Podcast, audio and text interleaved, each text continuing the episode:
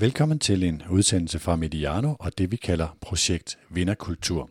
Her kan du for første gang komme helt tæt på en Ph.D.-opgave, mens den bliver lavet i en serie podcast-episoder. Jeg hedder Peter Brygman, jeg er chefredaktør på Mediano, og jeg vil her forsøge at introducere dig til det, du nu skal høre. Vi følger eksklusivt et phd projekt fra Aarhus Universitet, hvor Kasper Hellisø er i fuld gang med at undersøge kulturen i både erhvervslivet og i sportens verden. I erhvervslivet hos den danske softwarevirksomhed Systematic og i sportens verden i håndboldklubben Bjerringbro Silkeborg. Hvad er vinderkultur? Er det bare sund kultur, eller er det noget mere? Hvordan skaber man den? Hvordan udvikler man den? Og hvad kan den bruges til?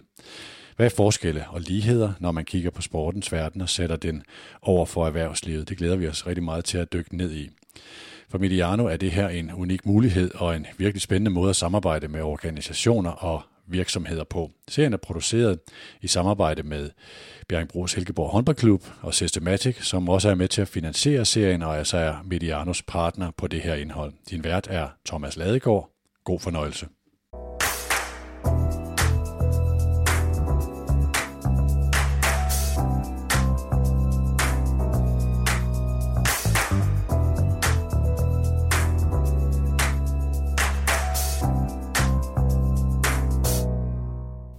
Mange oplever at have travlt i en hverdag, hvor der er meget, vi skal nå, og hvor den næste forstyrrelse ligger og blinker på bordet foran dig.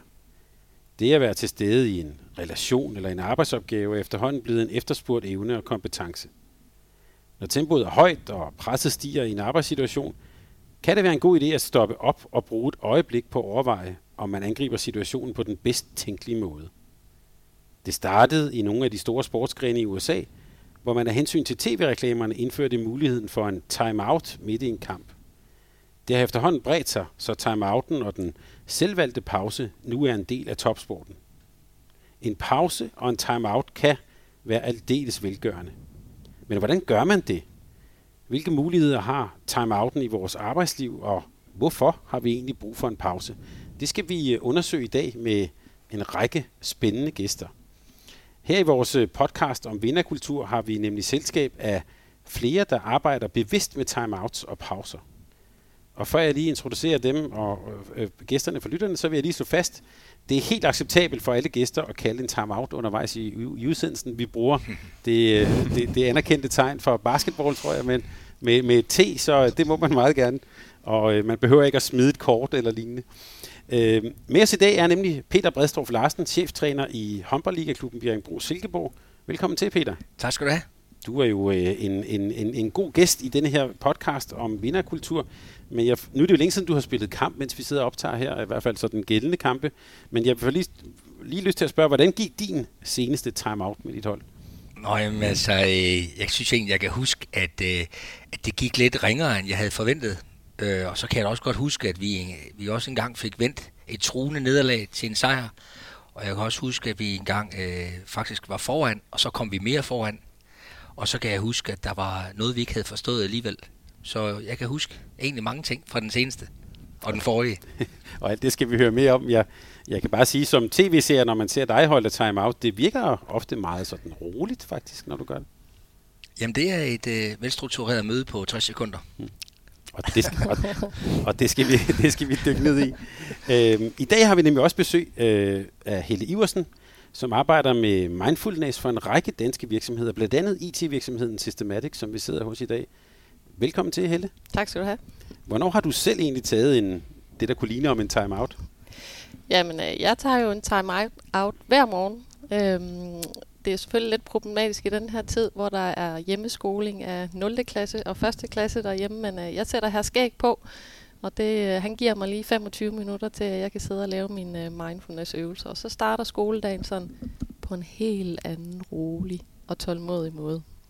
Er det vigtigt for dig, at den, at, at den pause ligger øh, som en start på dagen? Jeg tænker for mig, der giver det god mening. Normalt så har jeg afleveret mine børn, og så går jeg hjem og tager en pause øh, med mindfulness-øvelser, og så går jeg i gang med min arbejdsdag. Men det er, hvad der ligesom passer ind i folks arbejdsliv, tænker jeg. Og så kan vi endnu en gang sende en tak til Herskæg. Han, har han, kan, han kan til sydenlande meget. Tak Helle, og alt det skal vi høre øh, meget mere om. Også hvad en pause er i sådan en, ja, en, en, en arbejdsmæssigt, og, og, og i det vi sidder i her, en, en stor IT-virksomhed. Og endelig har vi øh, her også med øh, Kasper Pape Hellesø øh, med i studiet. Velkommen til, Kasper. Tak for det. Du er jo manden bag det her Ph.D.-projekt, som, som den her podcast-serie følger. Øhm, og du har jo været på en række feltstudier hos Peter i, i BSH, hos Systematica jo i, øh, i Aarhus. Så lad os lige starte med at spørge dig, hvad, hvad er egentlig en timeout? Hvad er det, vi taler om her? Ja, altså, det er jo i virkeligheden Peter, der er ekspert i timeouts, men han kan selvfølgelig altid ret på mig bagefter, hvis han er uenig.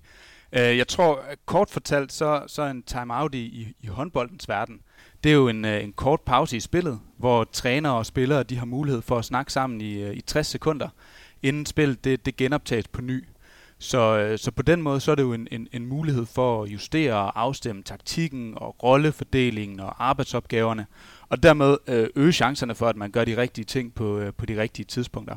Det tror jeg sådan er, er den korte udgave, og, og hvis nogen af lytterne også har hørt de tidligere episoder øh, i den her podcast-serie, så vil de også vide, at, at vi i det her projekt ikke kun forsøger at sammenligne, men også forsøger at oversætte mellem BSH og, øh, og Systematic. Så derfor så har vi selvfølgelig også gjort os nogle tanker om, hvorvidt timeout-ideen øh, kunne give mening i de forskellige teams i, øh, i Systematic som et øh, redskab til at tage temperaturen på teamets øh, fremgangsmåde og præstation, og for at sikre, at, øh, at alle løber i den samme retning. Det, øh, det er nemlig vigtigt, uanset om man er et håndboldhold eller en, en softwarevirksomhed. Og når du nu er på feltstudie i, øh, i, i Silkeborg i Jysk Arena og så Peter og hans hold, både under kamp og, og træning, hvad var det så ved det her med en timeout og en pause, der sådan fascinerede dig, eller, synes, at, eller gjorde, at det var en af de spændende ting, som du observerede? Hmm. Altså, jeg vil sige, det, det bliver meget hurtigt tydeligt, når man laver observationer øh, hos Peter, både øh, til træning og, og under kamp, at det er jo et, et fællesskab, hvor der er en enorm intensitet i, i den tid, hvor de arbejder. Øhm, og øh, derfor så øh, går tingene meget, meget hurtigt, og der skal træffes en masse beslutninger på kort tid. Og, øh, og derfor så, så tror jeg nogle gange, at, at det er, er et rigtig godt værktøj at lige at kunne stoppe op at tale om de beslutninger, der er blevet truffet, og, og vurdere, hvorvidt at der skal træffes nogle andre beslutninger fremadrettet, og også i forhold til øh, i kampen, at man har den samme forståelse af den kamp, der bliver spillet, at man læser den på samme måde og er enige om, hvordan det skal gribes an. Øhm, det synes jeg, at, at, at på grund af den intensitet, der er i deres samvær, så, så bliver den her øh, øh korte pause ret væsentlig. Som en forberedelse til denne udsendelse om pausen og timeout, talte vi med forfatteren Niels Overgaard. Han har skrevet bestselleren Det hele handler ikke om dig. I bogen revitaliserer overgår den stoiske filosofi fra Seneca og Marcus Aurelius. Jeg spurgte ham, hvad pausen betød for stoikerne. Øhm, jamen det gjorde det i den forstand, i det meget berømte essay, som Seneca skriver, det handler om vrede. Øhm, og hvis man lige sådan, også får lidt kontekst, hvis man forestiller sig sådan en antik verden, det var jo en meget mere øh, macho, brutal verden. Altså hvis nogen gjorde der noget, øh, så lige stik ham ned. Eller, altså du ved, det var, det, var jo, det var jo ikke sådan en dansk velfærdsverden, heller ikke på de høje niveauer der. Altså det var jo lidt mere rå verden, som jeg forstår den og forestiller mig den. Øh, med lidt mere råt værdisæt og lidt mere macho værdisæt, ikke? hvor man hele tiden skulle forsvare sine ære og alle de der ting, som vi jo, øh, som man kender fra nogle kulturer også i dag. Øhm, så han skriver det der om vrede, som er hans mest berømte essay, og det handler jo i virkeligheden om, at hans pointe der, at hele pointen er jo egentlig, at vrede, øh, at det der med at reagere i øjeblikket, det er en rigtig dårlig idé, rigtig tit, at det der med lige at indlægge sig selv pausen, og det kan både være i forhold til vrede, men der er faktisk et andet eksempel også i forhold til sådan, hvis du har lyst til at gøre et eller andet, så forestil dig, hvordan det føles bagefter. i Det Epiktet, der bruger det. Det der med lige at indlægge sig selv pausen, inden man handler, og øh, som jeg forstår, øh, jeg er ikke hjerneforsker, men som jeg forstår, hvordan hjernen fungerer, så det er jo også en mulighed for ligesom at øh, lige sætte øh, den der krybdyrhjerne og den der reagerende hjerne, som var rigtig god dengang vi levede ude på savannen, og hvis det lagde en lyd i en busk, så var det godt at løbe hurtigt væk øh, at man lige giver den en pause, og lige giver frontallapperne tid til at slå til, så det rent faktisk er bevidste valg, man træffer om det, man vil. Og det kan man kende man fra sig selv, når man står nede i supermarkedet og lige får lyst til at købe noget slik, fordi man står der. Altså der er mange steder, hvor den pause i parforholdet, hvor jeg selv øh, for eksempel er begavet med en utrolig stor og hurtig mund, fordi jeg er vokset op øh, hvor jeg er vokset op og har siddet i mig nok fodboldomklædningsrum til ligesom at vide, at, øh, at, at comebacket skal komme hurtigt, og det er ikke specielt givetigt, kan jeg bare sige, i, et, øh, i, en, øh, i en drøftelse i parforholdet. Så den der pause med ligesom, hvad er det egentlig, jeg gerne vil sige her? Hvad er det egentlig, jeg gerne vil gøre her? Den, den vil historikerne klart anbefale, at man, at man indlægger i sit liv. Altså i en travl hverdag, øh, før vi gik på at tale lidt om sådan det her Outlook-tyreni, nogen vil kende, at man har alle mulige øh, aftaler, og man kigger på sådan en, øh, sin kalender, så den er helt, hvor den er helt fyldt og sådan. Skal man lægge små pauser ind i sin tilværelse? Øh, altså, jeg, jeg ved ikke, om jeg vil tage stoikernes indtægt for det, men jeg tror 100% på, at det skal man. Øh, jeg begynder at gøre det på arbejde, hvor jeg booker arbejdstid. Nå, fordi jeg, jeg har jo sådan set opgaver, der kommer til, at jeg skal løse. Jeg kan simpelthen ikke være booket til møder hele tiden. Uh, og en af mine store helte, som jeg også nævner mange gange i den bog, øh, Nassim Nicholas Taleb, som lidt er sådan moderne, øh, lidt og meget stoisk inspireret også, han, han har sådan et princip, at han har så få aftaler i sin kalender som muligt. Han er så også uh, efterhånden blevet hovedrig og selvstændig, så lidt noget andet. Men han siger, at han vil helst ikke vil have en aftale i lørdag i juni, fordi han ved jo ikke, om han har lyst til det den lørdag i juni. Og jeg synes, det er jo sådan lidt øh, sat på spidsen, men jeg talte bare meget, øh, jeg talte med min kone om det der i, i, i sidste forår også, det der, øh, altså følelsen af frihed forsvinder jo også, hvis, hvis man ikke har nogen pauser til at ånde ud i. Og, og ligesom jeg i bogen skriver meget øh, varmt om selvdisciplin, som jeg virkelig synes er vigtigt, og som jeg virkelig tror på er en forudsætning for at leve et godt liv, både i og uden for sport, øh, så tror jeg lige så meget på, at man også har brug for lige at øh, lufte ventilinen og drikke et glas vin for meget øh, en gang imellem, for mit, altså at gøre et eller andet, som ikke lige trækker i den retning. Fordi jeg tror, at det er en vekselvirkning. Det var Niels Overgaard og hans syn på pausen. Før vi lige går videre, er der to begreber, jeg godt vil have styr på her fra starten. Vi har allerede nu talt om en pause og en timeout. Hvad er egentlig forskellen på en timeout og en pause? Jamen, øh, for mig er det egentlig ikke den store forskel. Den har måske den der tidsmæssige dimension, øh, for den har samme funktion. Øh, timeouten er et begreb, som du rigtigt sagde, måske er hentet fra sportens verden, øh, som jo så er den her isolerede, meget korte, måske 60 sekunders pause. Ikke? Men øh, øh, pausen i sig selv er jo et øh, ja, nærmest tidsløst begreb, som for nogen er øh, et minut, og for andre kan pausen jo også være et år eller mere. Så, øh, så det er jo det, der egentlig gør det rigtig spændende ved det her øh, begreb pausen øh, når, når du spiller kamp med dit øh, ligahåndboldhold, så kan man sige, at du har en timeout, det er 60 sekunder, det går jo rigtig meget på, man kan sige, det er jo instruktion eller aftale om, hvad I skal. Der er jo to halver i en håndboldkamp. Imellem det er der er det et kvarter. Ja. Hvad, hvad laver I i det kvarter? Ja, men det er jo, øh, det er jo en kærkommen pause. Øh, og øh, hvis det sådan for alvor lykkes, så, så må vi jo referere til, til filosofen Camus, der jo sagde, at pausen er erkendelsens øjeblik. Og på den måde så er pausen, når du nu refererer til pausen mellem de to halvleje, det bliver jo så et, et erkendelsens øjeblik, hvor vi jo, øh, uden at skal lyde alt for filosofisk, vi prøver da trods alt at, øh, sådan at, og, øh, og få den der fælles forståelse af, hvad der egentlig har, er det virksomme, og det, der fungerer for os, hvordan vores gameplan passer med den måde, vi har for eksempel afviklet første halvleg på, og bruger det som afsæt for at, at se på vores muligheder for at gøre noget mere af noget, og måske justere noget andet. Og der bruger vi så forskellige virkemidler, det kan være alt fra tale til video og så videre, men et, et, et skarpt kig også på sin forberedelse giver den her pause så mulighed for, for at se, hvordan tingene passer sammen. Så øh, ja, erkendelsens øjeblik, vil jeg kalde det, hvis det sådan for alvor lykkes. Og hvem er det, der erkender noget? Er det, er, jeg tænker også, er det, er det mest dig, der taler, eller har vi en runde, eller hvordan gør man det? Jamen altså, det gør man jo på, øh, på meget forskellige vis, kunne jeg forestille mig. Så jeg taler jo kun på egne vegne, mm. og jeg har jo også været i, øh, i øh, progression og udvikling på området. for eksempel har vi nu fået integreret det, at vi bruger video fra, fra første halvleg ind i, i pause. Og hvorfor gør vi det? Jamen det gør vi faktisk, fordi at den virkelighed, som, øh, som der har udspillet sig i første halvleg, den er der ingen af os, der sådan for alvor kender. Øh, vi gør os umage og har jo et professionelt blik på det, og spilleren han der oplevet det bare egen krop, men der er altid situationer for sådan en første halvleg, som vi først opdager, når vi kommer hjem.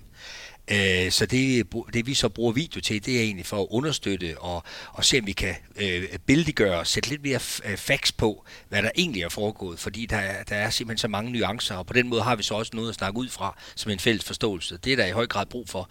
Øh, og det er faktisk en erkendelse som træner, at jeg ikke ved det hele. Øh, jeg gør mig klare forestilling om, at jeg har rigtig, rigtig fint styr på, hvordan første halvleg den gik. Men jeg har jo efter tusind kampe måtte konstatere, at jeg har kun styr på noget af det. Så, øh, så det var sådan bare et eksempel på, hvordan jeg synes, at øh, området jo hele tiden kan udvikles. Og der er ingen tvivl om, at det kan gøres endnu bedre, også i forhold til den individuelle pause, ind i den kollektive pause. Så der er mange ting at arbejde videre med. Og jeg har jo, jeg har jo faktisk været så heldig at være med i omklædningsrummet i pausen af en af Peters øh, håndboldkampe. Og øh, jeg blev faktisk meget overrasket over netop, hvor roligt det var at komme ind i omklædningsrummet, for man kommer ud fra en, øh, dengang var hallerne fyldte, en fyldt jysk arena, hvor det hele syder og bobler, og så kommer man ind i omklædningsrummet, hvor der bare hersker øh, altså virkelig øh, ro. Øh, og, øh, og, og, og noget, der var interessant, som også vi har talt om tidligere i den her podcast, det var, at, at i den kamp, der blev øh, stillingen i, i håndboldkampen faktisk ikke nævnt med et ord øh, i pausen. Der var virkelig et skarpt fokus på præstationen, som jo også er noget af det, vi har talt om tidligere i den her øh, podcast-serie. Pausen, nu har vi hørt om, hvordan det er i, i Jysk Arena. Ja, det er meget billedligt, man kommer ud fra det der sydende inferno, og så er der, så er der ro på. Øh, og det lyder så egentlig meget ret, ret sted at være. Måske lige få pulsen lidt ned. Og, men, men, men de pauser, vi taler om, hvis vi nu er, taler en virksomhed som Systematic her og sådan noget, hvad er det så for nogle pauser, vi taler om her i en arbejdsmæssig sammenhæng? Jamen, øh, jeg har fået lov til at holde øh, morgenpause for øh, Systematic, så øh, hver anden onsdag morgen, så går jeg på Teams, og så øh, laver vi en mindfulness-øvelse sammen. Så det er, det er bare lige et kvarter, hvor man ligesom lige sidder, og øh, det kan være, at man mærker kroppen igennem, eller det kan være, at man bare sidder og holder fokus på åndedrættet. Så faktisk lige her til morgen, der sad jeg sammen med godt 53 medarbejdere, og så sad vi lige og, og fokuserede på åndedrættet, og det er jo den her hektiske verden, vi lever i. Altså, der er så mange forstyrrelser, så meget, der distraherer os. Det kan være tanker, det kan være notifikationer osv. Så rigtig mange mennesker har faktisk svært ved at koncentrere sig. Og det, der også sker i sådan en meditation, det er faktisk, at det er også en koncentrationsøvelse. Fordi man sidder og har fokus på at mærke åndedrættet i kroppen. Det, der så typisk sker, det er, så begynder tankerne at vandre, når man sidder stille. Og det er der ikke noget galt i. Det, altså mindfulness meditation, det handler ikke om, at man bare skal sidde i sådan et øh, vakuum og være lyksalig osv., men det er det her med at så opdage, hov, jeg er lige, øh, jeg er lige øh, ude i et eller andet tankespind nu. Jeg opdager det, og så jeg accepterer det bare, det er sådan, det er. Og så med venlighed, så bringer jeg opmærksomheden tilbage til at mærke åndedrættet. Og det gør jeg med venlighed, fordi mange har den her opfattelse af, åh, jeg kan ikke finde ud af at meditere, jeg skal bare sidde stille, og jeg skal have sådan en, et tomt hoved. Og det er slet ikke det, det handler om. Det handler om at, at fokusere, opdage, når man er blevet distraheret, og så dirigere opmærksomheden tilbage. Og det gør man igen og igen, og så kan man faktisk forlade sådan en, man kan jo sidde en dag, hvor man ligesom har et stille sind, og så er der måske bare lige på blade på den her blomst, jeg lige tegner i luften lige nu. Og så andre dage, så er det jo totalt hektisk, og så laver man en masse af de her, øh, hvad kan man sige, blade på den her blomst. Så det, det, det handler om lige at, at få sat sig ned og få taget den her pause, og så rent faktisk ud over, man også bliver mindre stresset af det, så bliver man faktisk også bedre til at koncentrere sig. Og det kan man jo bruge ud i mange andre sammenhænge, kan man sige. Som du beskriver det her, vil, tænker jeg, at det lyder som sådan lidt øh, sådan en luksustid. Altså, ja. altså, det er, altså det der med at tage en pause er blevet ligesom en luksus, vi tillader os selv. Ja. At Jamen, jeg tror også, der er mange, der har det sådan lidt, det, det har jeg ikke tid til. Altså, jeg har, ikke, jeg har ikke tid til at sidde her og lave ingenting. Men jeg ser det som en investering. Altså ligesom alt muligt andet, du investerer i at sidde stille, ikke kun for pausens skyld, også for pausens skyld, men også fordi det bringer dig noget, det bringer noget med videre i det, du skal lave bagefter. Så jeg slutter altid sådan en seance af med at sige, jamen nu har du siddet og har, har fokus på dit åndedræt og givet det opmærksomhed. Den opmærksomhed, du nu har bygget op ved bare at sidde stille og gøre det, tag det med videre ud til din næste arbejdsopgave. Tag det videre ud med til det næste menneske, du skal have et møde med. Så det handler ikke kun om, man kan sige, pausen i sig selv, men egentlig også det at tage det med videre, den her opmærksomhed, vi lige har fået, hvad kan man sige, kapslet lidt, lidt ind. Øhm, men det er rigtig nok, mange har det der med, at ej, det har jeg ikke tid til, jeg kan ikke, jeg kan ikke bare sidde stille for mig selv, jeg spilder jo tiden, øhm, men jeg ser det som en investering. Jeg tænker lidt, at i, i, i tidligere også, da jeg selv kom ind på arbejdsmarkedet, var der måske flere sådan øh, automatiske pauser. Altså, øh, øh, vi har også talt om den øh, inden her, sådan fredagsøllen, ja. for eksempel. Mm. Eksisterer den overhovedet mere? Øh, jeg, jeg, kan, jeg kan huske også de der formiddagspauser med franskbrød. Altså, der var nogen, der havde mm. franskbrød med, og så klokken 10 gik man ud og smurte sig en... Dengang, der måtte man godt have hvidt brød, og man måtte godt have tandsmør, og så øh, sådan en gang ost eller marmelade. Øh, det tror jeg, det eksisterer ikke ret mange steder mere. Øh, jeg er også lidt i tvivl om, altså jeg har selv haft den her fredagsøl, som var mega hyggelig, men den tror jeg også, den er glædet ud mange steder. Så jeg tror, altså ligesom, så tage parallellen over til sportens verden, der er pauserne givet på en eller anden måde. Der er nogen, der har bestemt, de ligger der. Der er en timeout, der er en halvleg. Der er ikke nogen, der stiller spørgsmålstegn ved. Vi spiller bare videre. Altså, jeg arbejder bare igennem. Det er jo sådan et udtryk, som mange... Øh, som jeg også selv har brugt meget. Jeg arbejder igennem i dag, eller jeg har ikke børnene den her uge, så jeg kan rigtig arbejde igennem. Altså, vi, pausen er lidt forsvundet, og det handler måske også lidt om, at det er noget, vi selv skal tage. Altså, vi skal selv stoppe op. Der er ikke nogen træner, der lige siger, hov, du har lige øh, brug for en pause. Der kan selvfølgelig være en kollega, der kommer hen og spørger, skal vi ikke øh, gå ned og spise frokost sammen? Men det er jo også, øh, det er også lidt øh, på spil lige nu her, hvor alle folk sidder hjemme oven i spisebordet med alle børnene og partneren og hvem der nu ellers sidder og lige skal arbejde og lave skole og alt muligt ind over hinanden. Jamen, jeg vil også bare lige supplere med, at, øh, at øh, vi sidder og efterspørger den der pause, som måske var installeret måske mere i tidligere tider sådan er det jo altid. Vi tror også, der har været hvid jul engang, ikke? Øh, jeg ved ikke, om det passer. Men det, der er interessant ved det, også som Helle siger, det er, jeg synes jo stadig, det er interessant at tænke over, at det jo netop er professionaliseringen af, af pausen, vi jo sådan set sidder og taler om. Fordi øh, hvis jeg skulle være lidt grov, så er den pause, hvor man får noget hvidt brød og noget tandsmør, det er jo ikke sikkert, at den gør noget specielt godt ved en hvis ikke at den bliver brugt til noget fornuftigt. Og på samme måde er det jo også øh, hen i, i systematik i nogle forskellige sammenhænge i, i projektpauser. Og sådan er det også hen med mig. Altså hvis ikke man for eksempel får brugt pausen ud på bænken, til man skal ind på banen igen, til noget fornuftigt, ud over hvidt brød, men også man får tænkt nogle gode tanker om det, man faktisk skal ind og gøre lige om lidt, jamen så bliver pausen jo lige pludselig kan den jo faktisk lige pludselig blive både defensiv og nærmest destruktiv. Så faktisk øh, mindful begreberne i forhold til at kunne registrere, hvad der foregår, og i forhold til at acceptere de tanker, man har omkring det, og få dem, og få dem vendt til noget konstruktivt og noget fremadrettet. Jamen, det er jo kunsten for os alle sammen i de pauser, vi tager. Og at, kan det så kombineres med noget blødt brød og øh, noget kaffe, så er det jo super. Men øh, det er bare vigtigt, at det følges ad hvis vi lige bliver den der klokken 10 og blødt brød og, og kaffe, det, det synes jeg er et godt billede.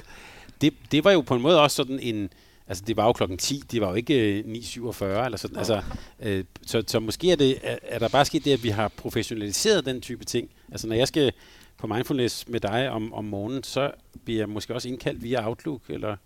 Ja, ja, ja. ja. ja altså, altså det, det, jamen det kører, altså jeg, jeg, jeg, jeg er den, der genererer, hvad kan man sige, det her link til, mm. til Teams, og så Sebastian fra, fra Systematic, han er den, der ligesom inviterer alle medarbejdere i, i hele verden. Så, øhm, ja, så, så går jeg på der øh, halv ni. Og Peter, hvornår? Nu bliver du, brug, du sagde, at pausen kunne være destruktiv. Sig lidt mere om det. Hvordan det? Nå, men det er destruktivt, det er jo så, det er jo så hårdt et ord, men altså... Øh, altså kan du ikke lide hvidt brød, eller hvad? Pausen mellem to halvleje kan jo faktisk i værste fald blive destruktiv, hvis man ikke rigtig får fundet ud af, hvordan man skal lige om lidt. Og sådan kan det jo også være på det individuelle plan, at man måske ikke rigtig har lykkes med sine ting øh, i forhold til sin præstation, og så øh, får man en pause på, på bænken, og så kommer man ind igen og gør det faktisk endnu ringere. Mm. Så, så har det jo ikke været meget værd. Og sådan er det jo i alle sammenhænge, og sådan er det jo også med de møder, vi holder. Altså det er jo også en pause, hvor vi forsøger at holde et møde i forhold til at skulle komme videre med noget, eller klargøre noget, eller evaluere noget. Og hvis ikke det er, hvis ikke det er tænkt godt igennem, så kan sådan møde jo faktisk også være med til at øh, bringe os lidt i bakgear, i værste fald. Ikke? Så, øh, så møden som pausen, også som timeouten, altså, har jo også brug for at, at have øh, den der... Øh, tænksomme, professionelle tilgang. Nu sagde Helle det her med at det der begreb arbejde igennem. Mm. Øh, og, og man kan sige, øh, når man er inde i flow, har man jo måske ikke så meget brug for at, at holde en pause. Jeg tænker også, du må have stødt på håndboldkampe, Peter, hvor i altså måske 10 minutter op til pausen, der kører det virkelig. Altså det der momentum der. Altså nu går det rigtig godt, og så bliver I fandme stoppet, fordi nu er der gået 30 minutter. Er det, er det også, altså øh, ønsker du nogle gange, at der ikke var den der pause, at I bare kunne køre på? Ja, men det er klart, det, det, det kan man jo godt øh, sagtens, øh, salve, men så har tabt, så kan man jo godt øh, have håbet, at det havde fortsat. Sådan finder vi jo alle sammen forklaringer på det hele. Det, jeg synes der også der er spændende i forhold til, øh, til time-out og pausen, det er jo også, at vi ofte i mange sammenhænge, ikke kun i sportens sammenhæng, forbinder det noget med noget, der er i gang med at køre af sporet så er der brug for time-out og pause. Og sådan tror jeg også, man tænker sådan i erhvervsmæssig sammenhæng. Det, der i virkeligheden er kunsten, det er jo at tage også en time-out og pausen i medvind. Øh, det er jo ikke altid for at løse noget, men også faktisk for at sikre, at vi har en fælles forståelse af, hvordan vi får brugt det virksomme, det der fungerer til at komme endnu bedre fremad. Og øh, derfor så kan man sige, at hvis man skulle bruge en sportsterm, så siger man jo, altså never change a winning game. Og det er jo ret interessant, øh, fordi det er jo lige præcis det, det handler om. Det er jo at ændre tingenes tilstand, før man begynder at tabe. Så, øh, og det er det, vi slås med, aldrig finder formlen for. Men det synes jeg godt, jeg vil slå et slag for, også i en erhvervsmæssig sammenhæng, at vi netop er dygtige til at, at afkode og, og, øh, og, og sørge for at få, få sikret, at øh, de teammedlemmer, der er, de forstår, hvad det er, der virker i, øh, i den sammenhæng, vi nu indgår i. Og det kan timeouten og pausen rent faktisk også bruges til. Jeg tænker helt i, i, i sportens verden, i håndbold eller andre, så kan man lave det, sådan et, det her T, eller at Peter skal hen og trykke på en knap, eller det kan, det kan have forskellige sådan udtryk. Men i, i, i, i sådan en arbejdsmæssig sammenhæng her, øh, hvordan markerer man sig over for andre mennesker? Nu har jeg lige en pause. Og jeg tænker måske også, om det også er sådan lidt skamfuldt at sige, jeg har faktisk brug for en pause nu. Jamen altså, det, det tror jeg, det er. Altså, det, det er svært for folk ligesom at give sig selv den tid, selvom de egentlig har behov for det. Og nogle gange kan man måske også få arbejdet så meget, så man, man glemmer helt at mærke efter, at jeg har faktisk brug for en pause nu. Så det er igen det der med, at, og, øhm, og nu kommer jeg tilbage til mindfulness, det er mit ståsted, at det hjælper også en til ligesom at bemærke, okay, nu jeg forsøger at koncentrere mig, men jeg bliver ved med at blive distraheret, jeg bliver ved med at distraheret. Det kan faktisk godt være et tegn på, at jeg har behov for en pause. Så, så på den måde, så lærer man også ligesom at, hvad kan man sige, at læse sig selv lidt, og måske også, altså, og mindfulness, det handler om opmærksomhed, at være opmærksom på sig selv, og hvad der foregår, men også at, at rette den opmærksomhed ud af, og ligesom holde øje med de andre, så man kan også være den, hvad kan man sige, der kan gå hen og prikke til en, og så sige, hey, skal vi ikke lige gå ud og tage en pause og have en snak, eller hvad det nu er. Øhm, men jeg kom til at tænke på noget andet, da Peter lige han sagde noget det her med øh, at, at have det her møde. Øh, fordi der er mange virksomheder, dem der ligesom har, der integrerer mindfulness som i deres DNA, øh, når de går til et møde, så starter de faktisk med et minut stillhed. Og det kan godt virke mega mærkeligt at sidde der i et møde, og så skal være stille sammen. Men det man bare glemmer, det er, at hvis der går 20 mennesker ind i et mødelokale, så sidder de med øh, tanker omkring 20 forskellige ting, de lige har siddet med. En, der har siddet i en samtale, en, der har siddet og skrevet en sur e-mail, eller reageret på et eller andet. Og de sidder 20 mennesker inde i rummet, og alt det der, det sidder bare og florerer, og så er der en eller anden, der står og siger et eller andet op på tavlen, men alle de andre, de sidder faktisk og tænker på noget helt andet, end det, der foregår i rummet lige nu. Så der er ideen lidt det der med, at man tager det her et minut stillhed, hvor man lige mærker kroppen, mærker åndedrættet og slipper det, man kommer fra. Og så spørger man, hvad er så vigtigt lige nu? Og det er selvfølgelig det, der er på agendaen. Så det er igen det der med at få sit fokus rettet ind på det, der er vigtigt lige nu, og få givet slip på det, der var, hvad kan man sige, i, i fortiden. Så det er bare, øh, det, det, det er en af de ting, hvor man kan sige, hvordan får man lige det her mindfulness-agtige noget med ind i en, en arbejdsdag. Det er en af måderne. Og jeg har været til, øh, jeg var engang til samtale min sidste samtale, også inden jeg gik selvstændig, det var nogen, der hed Time Extensors, som virkelig har det her, den øh, dansk virksomhed. Hvor jeg var til samtale, og så sagde hun, øh, jamen vi starter altid med et minut stillhed her. Og det, jeg tænkte, det er fedt. Altså, jeg kunne godt lide mindfulness og var ligesom inde i det, men, men det kan jo godt virke mærkeligt for nogen, det der med at skal sidde stille med hinanden, for det er lidt intimt også, det der med at sidde i stillhed. Altså, der er jo ikke nogen, der er vant til, at, at det, vi skal ligesom fylde, vi skal fylde rummet ud med snak og med, med alt muligt. Så at sidde stille sammen, det er faktisk også lidt, øh, kan være lidt intim på en eller anden måde. Og så det sjove, det var, at jeg tænkte, Ej, er det nu rigtigt det der med? Gør de det virkelig, eller er det bare noget, hun siger? Og jeg havde nemlig glemt min taske inde i et mødelokale, så jeg gik lige ind. Men der sad så to medarbejdere helt stille og øh, havde det her et minut stillhed, inden de så skulle i gang med deres møde. Ja, der var ikke nogen, der sagde, bare der ikke nogen, der er død, eller... Øh, øh, Kasper, øh, i, i, i, i det du har set både hos Systematic og i Beringbro Silkeborg, hvad er det egentlig, som, som pausen gør ved folk? Øhm, jamen jeg tror, øh, jeg vil først lige starte med at sige, at jeg synes, det er ret interessant, øh, at vi allerede nu kan se, at der findes rigtig mange forskellige slags pauser. Det har både øh, Helle og Peter givet øh, gode eksempler på. Så, så hvis man lige skulle sådan starte med at, at, at definere begrebet øh, pause, så, så tror jeg egentlig, at man skal gøre det ret bredt, så det kan fagne alle de her forskellige typer pauser, og, og simpelthen definere det som en, en, en form for afbrydelse af det igangværende, som kan tage de her mange former, for eksempel timeouten, eller de her øh, et minut stillhed øh, øh, sessions, som øh, Helle snakker om. Øh, men man kan måske sige, at, at det der er fælles for den type pause, vi skal snakke om i dag, også ud fra det både Peter og Helle har sagt, det er det her med, at, at det er konstruktive pauser. Altså pauser, som der kommer noget nyttigt ud af på den ene eller den anden måde. Helle kaldte det en øh, investering.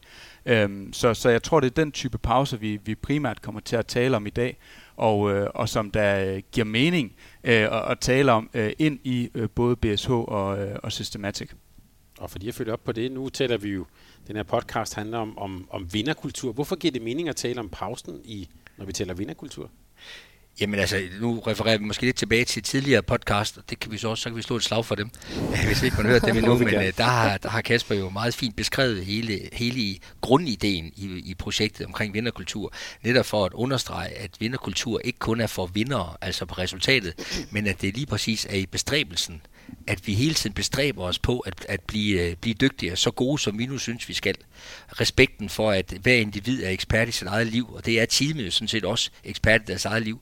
Øh, så det ligger jo i bestræbelsen, og, øh, og når man har den tanke som, øh, som ledestjerne, jamen så bliver, det, så bliver pausen jo et meget vigtigt værktøj ind i at sikre sig, at bestræbelsen er på maksimum. Jeg tror også, at, at netop den her bestræbelse, som Peter han snakker om, det gør også, at øh, både i, i, i en organisation som BSH og Systematic, der kommer hverdagen også nogle gange til at køre i et rigtig højt tempo, øh, fordi at, at man er så ambitiøs i forhold til at bestræbe sig på at præstere på et meget højt niveau. Så i BSH, der spiller de jo rigtig mange kampe i perioder, øh, nogle gange to, tre om ugen, øh, og i Systematic, der har man mange deadlines, og man går meget højt op i at levere alting til tiden. Øhm, og det betyder jo, at, at tempoet indimellem er skruet øh, godt og grundigt op. Det hørte vi også Helle sige øh, øh lige før. Og, øh, og hvis vi så lige zoomer lidt ud og, og sådan flyver op i helikopteren, så tror jeg også, vi kan se, at, at den acceleration og den hastighed, man til tider kan opleve både i BSH og, og Systematic, øh, kan være et udtryk for det, som den tyske sociolog øh, Hartmut Rosa han kalder øh, modernitetens acceleration. Og, og uden at det skal lyde alt for langhåret, så tror jeg egentlig, at det kunne være meget interessant at, at trække hans tanker ind som en slags ramme for øh, det, vi snakker om her i dag. Øhm, Rosa, han er en af vores tids helt store tænkere, altså lidt, lidt en Mikkel Hansen inden for samfundsvidenskaben, tror jeg godt, at, øh, at man vil kunne kalde ham. Så forstod jeg det. ja. det. Det bliver Mikkel Hansen glad for at høre. ja. øh, og han mener altså, at, at vi lever i den her moderne tidsalder, som er præget af altings acceleration øhm, transport, kommunikation, sociale relationer. Alting det sker i, i sådan et tiltagende højt tempo. Øhm, man skal altså, så, som Rosa skriver, øh, løbe hurtigere og hurtigere for blot at blive stående, hvor man er. Og, øh, og som følge af den her acceleration, så er verden også blevet så totalt tilgængelig for os, at vores kroppe og vores sind ikke længere kan følge med. Og, og så er der mange, der ender med at blive stresset og deprimeret, og i virkeligheden miste forbindelsen til den verden, som vi haster igennem. Og, og Rosa kalder det for en fremmedgørelse. Altså at, at vi bliver fremmedgjort fra den verden, vi befinder os i, som, som bliver grå og tavs. Øhm, og det lyder jo super mørkt og antimoderne og antikapitalistisk og, og alt muligt andet. Men det er det faktisk ikke nødvendigvis, fordi Rosa han mener ikke, at løsningen er at stoppe op. Han mener, at vi har brug for fart og kreativitet og fremskridt øh, for at skabe bedre samfund og, og bedre liv. Øhm, så i stedet for at stoppe op, så, så mener Rosa altså, at vi har brug for en anden måde at være i verden på. Øh, en måde, hvor vi ikke er fremmedgjorte, men derimod føler os forbundne til verden. Føler, at, at, at verden taler til os. Øh, og den relation kalder han for resonans. Øh, han mener, at, at det handler om at komme på bølgelængde med sine omgivelser, i stedet for at, at haste igennem dem. Problemet er bare, som, som Rosa også skriver, at, at langt de fleste de kører i sådan et accelereret effektivitetsmode fra mandag til fredag, for så at opsøge små oaser af resonans lørdag og søndag, så man igen er klar til det høje tempo, der rammer mandag morgen. Øhm, ifølge Rosa, så, så bør vi vende det rundt, sådan at, at standardtilstanden, det bliver den resonante, hvor vi har, har tid til for alvor sådan at, at være til stede i verden i en kontekst eller en sindstilstand eller i en samtale, som, som den vi har lige nu. Øhm, og på baggrund af det, så, så mener jeg faktisk, at, at det er interessant at tale om, hvad pausen den, eller hvad de her sådan øjeblikke af forbundethed og resonans måske kan bidrage med, for at skabe netop de, de langtidsholdbare vinderkulturer, hvor man kan præstere på et vedvarende højt niveau, uden at folk bliver stresset og, og brænder ud i processen, fordi det skal vi naturligvis for alt i verden undgå. Øhm, og det er selvfølgelig ikke fordi, at jeg mener, at vi i det her projekt sådan kan omarrangere vores måde at være i verden på. Øhm, men jeg mener alligevel, at, at de her begreber som acceleration og fremmedgørelse og resonans, de, de kan være gode at tænke med øh, i, i den her sammenhæng. Begrebet resonans, at, at kommer det, som øh, du laver, Helle, med mindfulness, kommer det ind under det? øhm, ja, altså, fordi man kan sige det der med, når, når, du, når du lever det her hektiske liv, altså hvor der ingen pauser er, hvor det bare kører der ud af, øh, som Kasper også sagde, jamen der er 430, du sagde det ikke lige, nu siger jeg det, der er 430.000 mennesker, der oplever symptomer på stress hver dag. Øh, lige i dag er der 35.000 mennesker, der er sygemeldt med stress, så der er jo et eller andet, der, der på en eller anden måde går for stærkt, og som rammer os øh, som mennesker. Øh, så vi bliver selvfølgelig også nødt til at blive bedre til man kan sige, at holde øje med hinanden, og ligesom... Øh, se, hvad det er, der sker, øh, både med os selv øh, og også med de andre. Når vi ligesom begynder at være mere opmærksomme, når vi begynder at være til stede i de her samtaler, når vi begynder at se, hvad er det egentlig, der sker med de mennesker omkring os, så er det også, at vi kan, vi kan, vi kan hjælpe hinanden. Altså, så kan vi, så kan vi øh, stoppe op og, og stille de vigtige spørgsmål og, og, og tage os af hinanden på en eller anden måde og, og blive mere forbundet. Altså, jeg har sådan et jeg bruger nogle gange, sådan, når jeg holder indlæg og kurser, har sådan et billede af, af mennesker, der bare går rundt og kigger ned i deres mobiltelefon. Altså, vi glemmer simpelthen at kigge op og kigge på hinanden og se, hvad der foregår. Altså, vi er så distraheret af de her devices, at vi hele tiden vi har bombarderet den her information, og hele tiden øh, også, vi snakker lige, der, der er noget, der hedder en scrollepause. Altså i stedet for lige at sætte sig ned og få det her øjeblik, øh, hvor vi lige får lidt fred i hovedet, jamen er der, en, er der et eller andet, øh, et øjeblik af kedsomhed, jamen så scroller jeg. Øh, jeg kan næsten ikke holde ud til at sidde på toilettet, uden at skal sidde og scrolle på min telefon. Altså, vi kender det jo alle sammen. Vi bombarderer hele tiden vores hoveder med information, så vi helt, øh, altså vi lever det her hektisk liv, så vi faktisk har svært ved at se op og se de andre mennesker og, og være forbundne. Altså vi kan tage en øh, firma, øh, ju, eller undskyld, ja, en firma julefrokost, eller en julefrokost i familien. Vi kender alle sammen onklen, der ikke kan lave andet end at sidde og kigge på mobiltelefonen, eller er så fræk, han bare tager den op og sidder og snakker ud over det hele, mens vi andre prøver at egentlig at have en samtale med hinanden. Så man kan sige, der er meget, der ligesom, der tager vores fokus væk fra egentlig at være forbundne, eller være i resonans med hinanden, eller nu er det dit ord, altså det er ikke lige sådan et ord, jeg selv bruger, men, men egentlig at være connected øh, mm. på en eller anden måde. Hvis jeg lige skal udfordre jeg lidt, og det er også bare for min forståelse, så hører jeg lidt sige, at pausen også, at det også handler om, at den skal være konstruktiv. Du brugte også ordet investering, Helle. Øh, den skal bruges til noget. Har pausen ikke et, øh, er det ikke et mål i sig selv? Altså, jeg tror i hvert fald, at Hartmut Rosa, som jeg lige refererede til før, vil mene, at øh, pausen har et mål i sig selv. Øh, fordi at øh, øh hvis man kan opnå den her følelse af resonans, altså at man går i svingninger med verden, så at sige, at, at verden øh, bliver farverig, og den taler til os, Øhm, så, så gør det, at vi får bedre samfund og bedre liv. Øh, så på den måde, så vil den her øh, følelse af resonans, øh, den vil have en, en øh, hvad skal man sige, en øh, berettigelse i sig selv. Øh, men det er klart, når vi taler om det ind i øh, en øh, stor IT-virksomhed og sådan noget, så, så, så bliver det tit altså med den her øh, sådan lidt instrumentelle tilgang til det, at, øh, at øh, hvis man skal berettige pausen, så skal den også give en eller anden instrumentel værdi. Det skal være fordi, at så bliver vi mere effektive bagefter.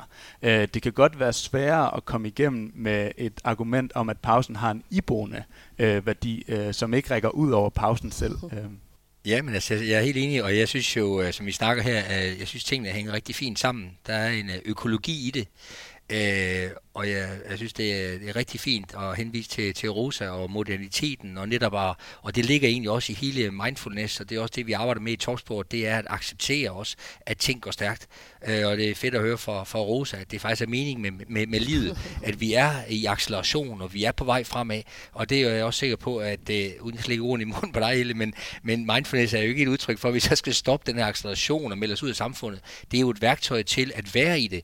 Det, der så bare er vigtigt, det er jo så, og det er så det, jeg prøver sådan mere organisatorisk måske at slå et slag for, det er, at vi egentlig bruger værktøjer til netop at være i accelerationen og være i, i, i øh, moderniteten, men også at opsøge resonansen, netop den her tilpasse forstyrrelse, hvor vi, øh, hvor vi øh, tjekker, optimisme tjekker, hvor er vi henne i forhold til resonansen, hvad kan vi bidrage til for at skabe den her resonans.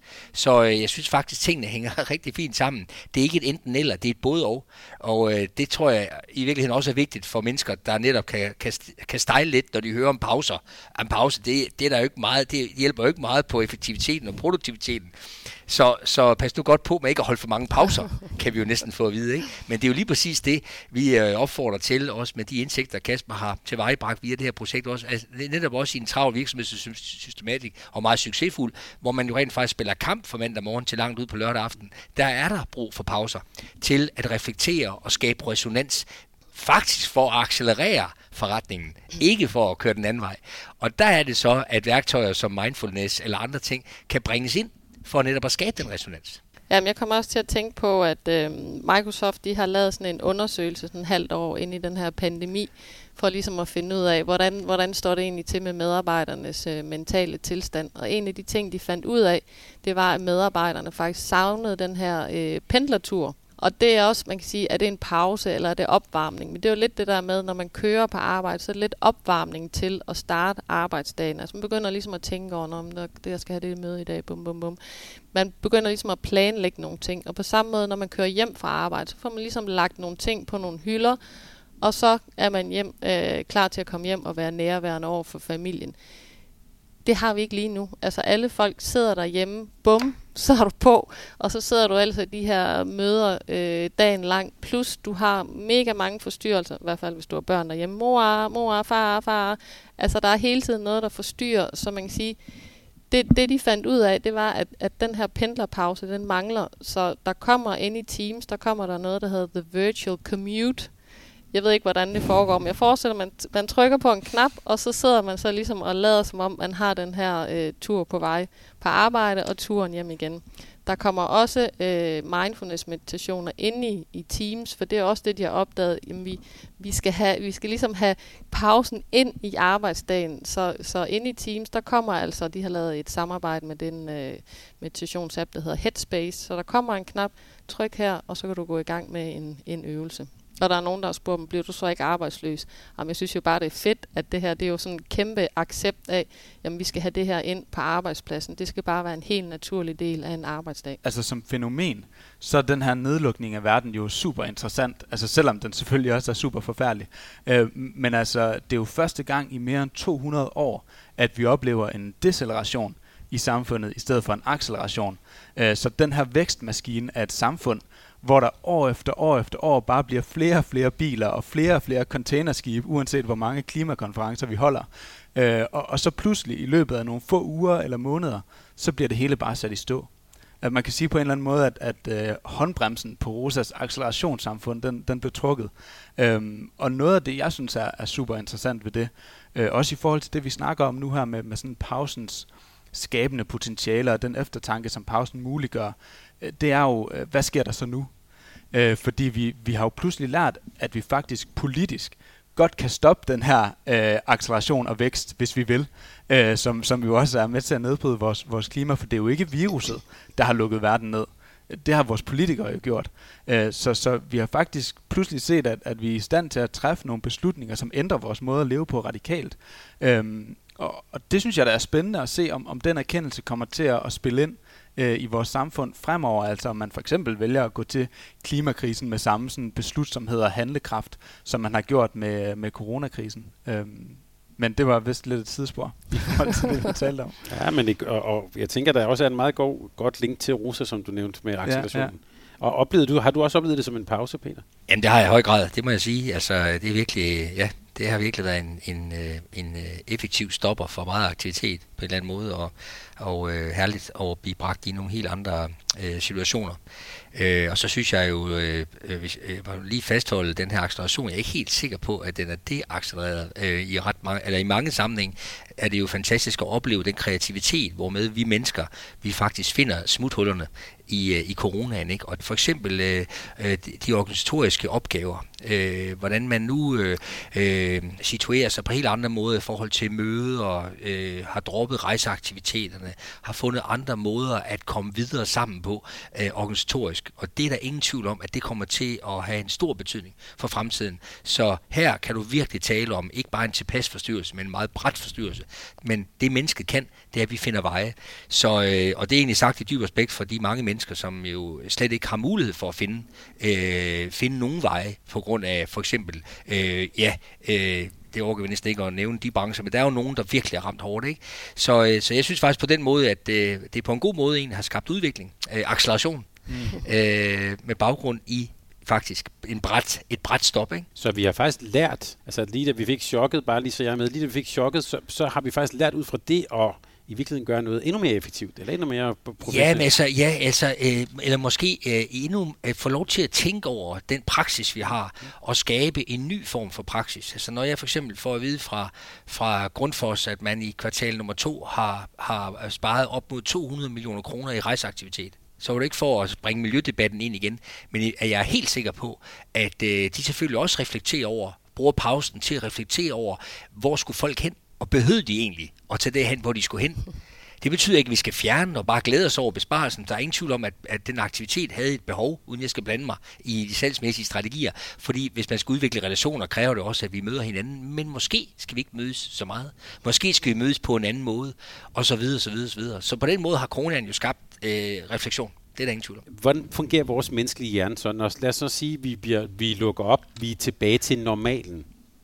Går vi så bare tilbage til alle de gamle ting, vi har gjort? Det synes jeg er et super godt spørgsmål øh, som øh, jeg, jeg, jeg ikke øh, har svaret på. Men jeg håber da helt klart, at, at man øh, tager ved lære af, af nogle af de erkendelser her. Man ved jo også typisk, at, at øh, udviklingen i samfundet sker på øh, øh, en af to måder.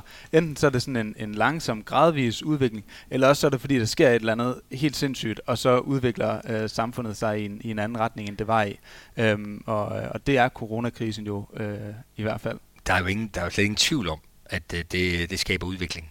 Øh, der, der er ingen tvivl om, at vi kommer aldrig tilbage til den, øh, til den gamle, så at sige, praksis. Det gør vi jo ikke. Det har Kasper også fint beskrevet. Altså, vi er jo altid i gang. Nu er vi bare blevet forstyrret voldsomt af noget corona, men det skaber jo bare øh, øh, inspiration til udvikling, som jeg også lige var inde på. Så det, det er helt sikkert. Det, der bliver vigtigt, det er, at vi organisatorisk i forskellige sammenhænge, i alle de verdener, vi nu indgår i, at vi netop bruger pausen til at reflektere over, hvad, hvad er det så, vi vil tage med videre? Øh, og bliver der egentlig nogensinde et stop for coronaen, eller er det, som der også blev sagt omkring bordet, også bare, der er noget i det her, der er vedvarende, der bliver ved med at være en del af den måde, vi går til verden på.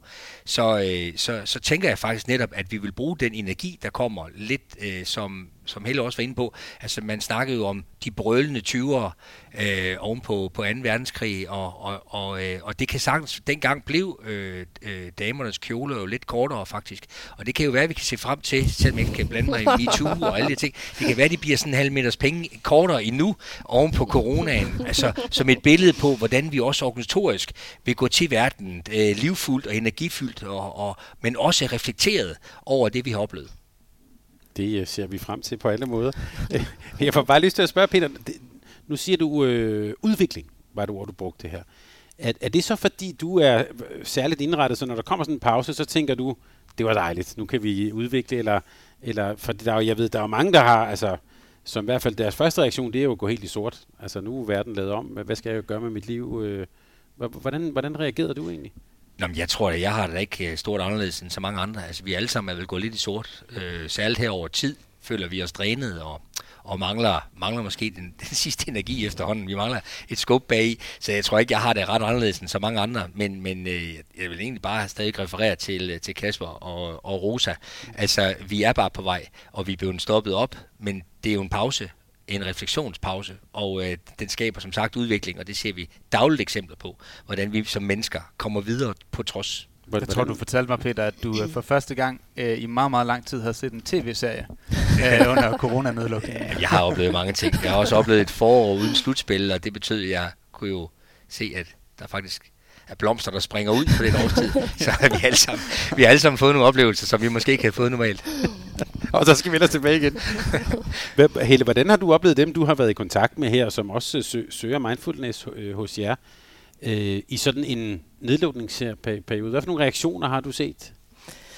Jamen, altså man kan sige, dem jeg meget har kontakt til os, det er jo øh, HR-folk. Øhm, og jeg tror også, altså de leder lige nu efter et eller andet, de kan give til deres medarbejdere. Fordi de ved godt, at rigtig mange medarbejdere, de sidder derhjemme, de sidder og skal finde ud af at agere. Altså de, de, de, de er kun hjemme, og de har øh, de her øh, Teams-møder, eller Zoom, eller hvad man nu bruger, dagen lang. Så de har brug for at give dem et eller andet, også i forhold til den her, hvad kan man sige, den strukturerede pause. Så man kan sige, øh, det jeg også har gjort, fordi man kan sige, under coronaen, jeg er selvstændig, og lige pludselig så jeg er kursusvirksomhed, og lige pludselig lukkede, hvad kan man sige, alt det fysiske jo ned. Så jeg skulle også lige pludselig omstille mig, og rode også rundt, og var ude af alle mulige tangenter. Øhm, men det, det jeg gjorde dengang, det var så at sige, at hver tirsdag så går jeg på, øh, og så laver jeg gratis mindfulness for de medarbejdere, der har lyst til at komme på. Så der er faktisk rigtig mange HR-medarbejdere, øh, der nu også sender deres og går selv, men sender deres medarbejdere med hver tirsdag, så kan man komme på og så lige få den her pause. Og det er noget, der så har spredt sig lidt til, så Systematic har så valgt at sige, at vi laver noget for vores. Sparkassen Kronjylland har også lavet noget for deres. Altså, så der er den her, øh, hvad skal vi gøre lige nu? Vi vil gerne øh, give medarbejderne noget, og det kan så også være yoga, eller det kan være noget fysisk, som de selvfølgelig også har brug for i forhold til at rejse op fra stolen, som de jo sidder på øh, fra 8 til et eller andet.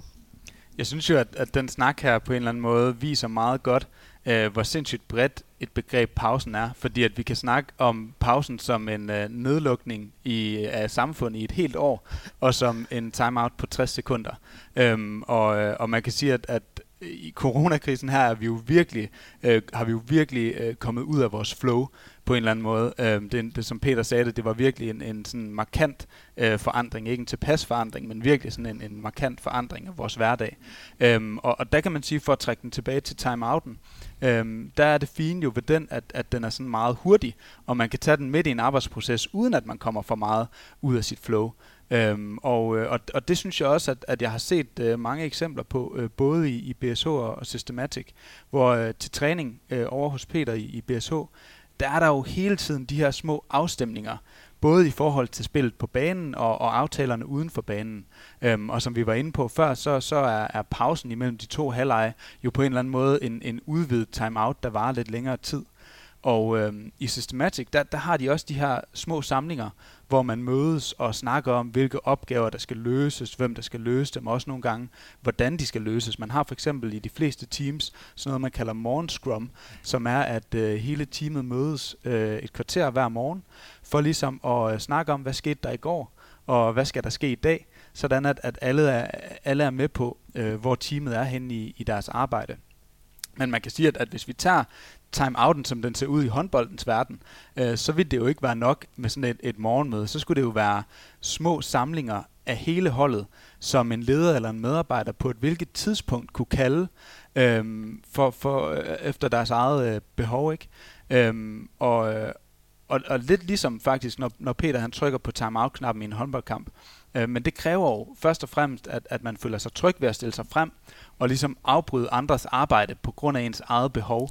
Øh, og det tror jeg, at der, der er rigtig mange, som øh, vil, vil finde svært, øh, fordi det kræver jo netop, at man har sådan et trygt og sikkert og tillidsfuldt fællesskab, som var lidt af det, vi snakkede om øh, sidste gang i den her øh, podcast-serie. Øh, men det kunne da være helt vildt interessant at eksperimentere med timeout-kort eller øh, timeout-knapper i, i projektteamsene i, øh, i Systematic. Ja, for man kan sige, her i en håndboldkamp er det jo Peter som leder, der, der, der trækker kortet og siger, det er faktisk ham, eller han føler, holdet har brug for en timeout. Her kunne, hvis alle kunne gøre det, hvem tør så at gøre det? ja, det er det. det, er det. Måske. Det vil være en rigtig fin form for kultur faktisk, hvor man har fokus på, at både man selv og man som team har mulighed for at, øh, at bestræbe sig på noget mere. Øh, man har opdaget en lækage i de fælles forståelser, og så tager man en time-out som medarbejder Y, øh, netop for at bringe de ting på plads det er jo her, hvor vi virkelig kan se et engageret, ansvarsfuldt øh, team, som, øh, som arbejder i samme ret. Og bare, bare et godt råd. Nu hørte vi jo om en 60 sekunders timeout og et minut stillhed. Peter, du kan jo tage en timeout og så bare holde et minut stillhed. Det er der sikkert nogen, der vil sige var vældig, vældig rart. der var en ting, som øh, øh, du var lidt inde på. Du nævnte hele sådan øh, øh, yoga og sådan, og, og jeg vil næsten stille et af sådan, øh, menneskehedens og filosofiens store spørgsmål. Sammenhængen mellem krop og sjæl får vi nok ikke løst her. Men Øh, men jeg synes, det er interessant. Altså, oplever du, at, at man kan sige, det her med at få kroppen med, øh, det kan være yoga, det kan være alle mulige andre aktiviteter, er det også en væsentlig del af det her? Jamen, det er det helt klart. Altså, vi er jo hektiske mennesker, der er oppe i hovedet hele dagen lang. Øh, så det der med at komme ned og mærke kroppen øh, og gøre noget andet, jamen det gør, at man, man kan slippe alt det her kaos, man har oppe i hovedet og så lige få ro på. Altså det, det, øh, det får jo, hvad kan man sige, det øh, nervesystem nervesystemet i balance. Vi kalder jo lidt på det parasympatiske nervesystem, når, når det er, at vi, vi bare mærker kroppen, når vi bare mærker åndedrættet i kroppen. Altså så får vi den her, altså det sympatiske nervesystem, det er jo i gang hele tiden, vi er i gang, vi er i gang, vi er i gang.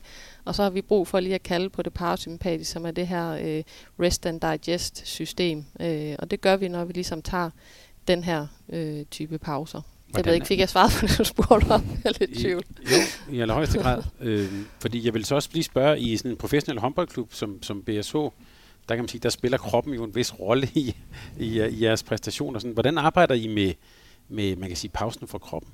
Formentlig, eller helt sikkert, øh, kan der gøres meget mere. Øh, faktisk er det en lidt en udfordring i elitesport, at øh, sådan at, at bringe krop og sjæl ind i det at performe, det, det er stadig en udfordring, øh, kulturelt faktisk.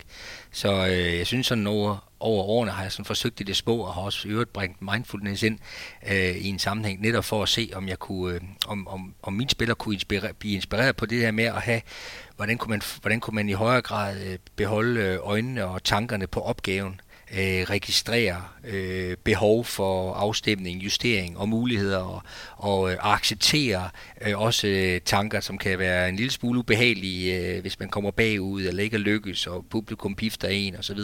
Hvordan kan jeg bruge det konstruktivt til at komme videre? Det gælder jo på mange organisatoriske niveauer, både for den enkelte spiller, øh, for de relationelle ting mellem spillerne, men også som team og ikke mindst også som, øh, som ledelse.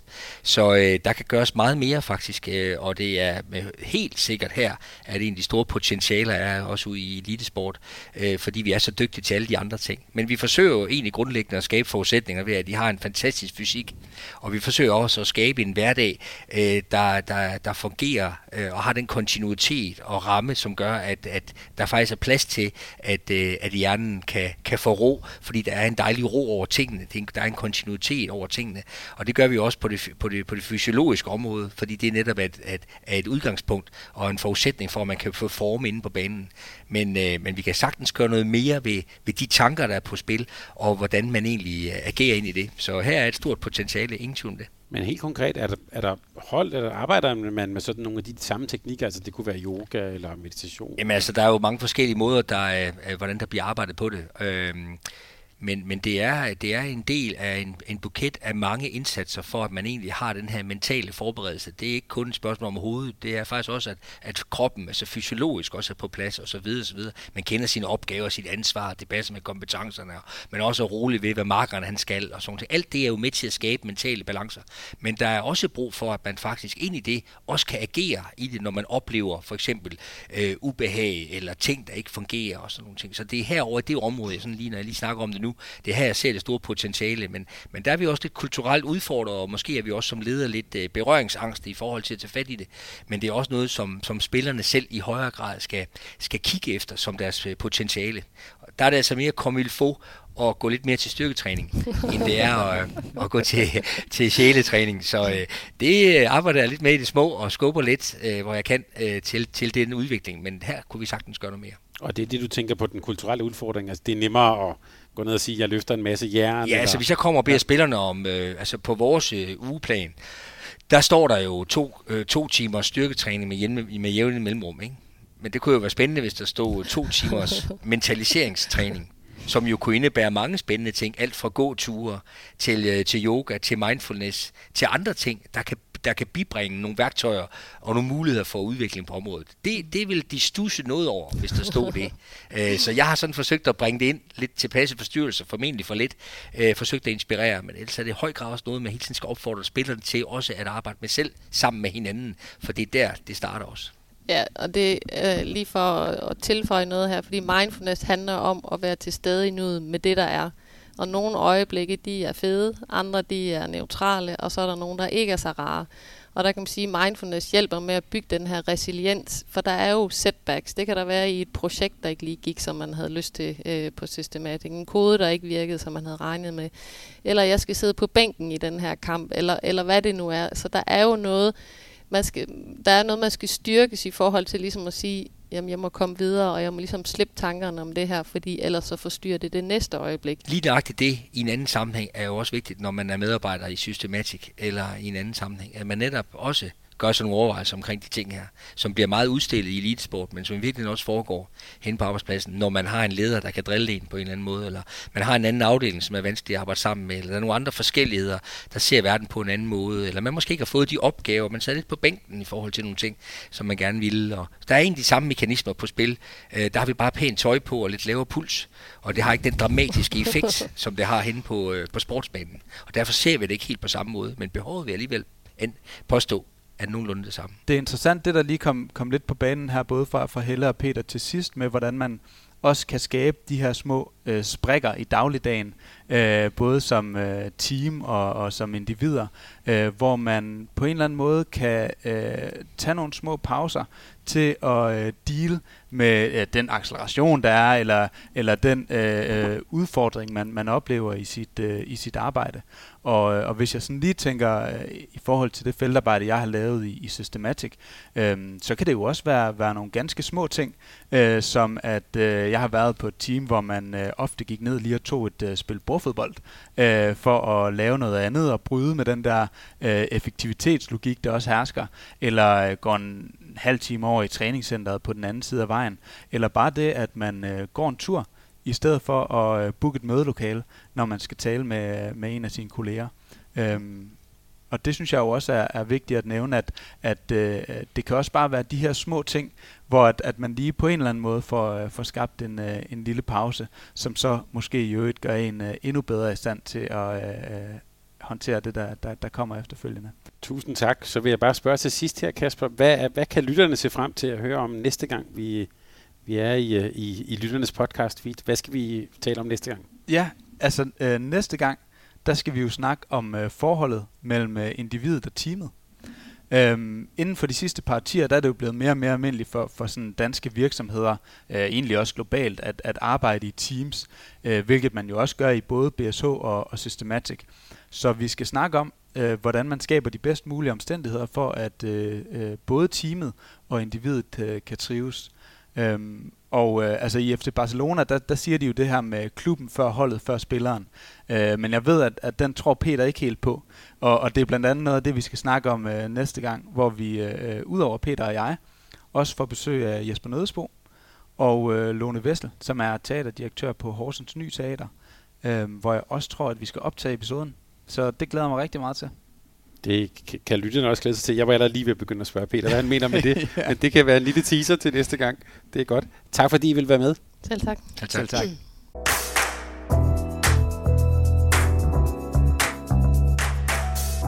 Du har lyttet til et afsnit af den serie, vi kalder Projekt Vinderkultur. Vi er på Mediano, spændte på at høre, hvad du synes.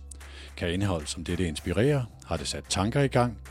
Hvis det har, så lov os at dele det og fortælle, hvorfor det er interessant. Og vil du være klar, når der kommer nye episoder, så tryk abonner på denne kanal. Den hedder Mediano Magasinet. Serien er produceret i et samarbejde med Systematic, som altså også er Medianos partner på udsendelsen. Tak fordi du lyttede med.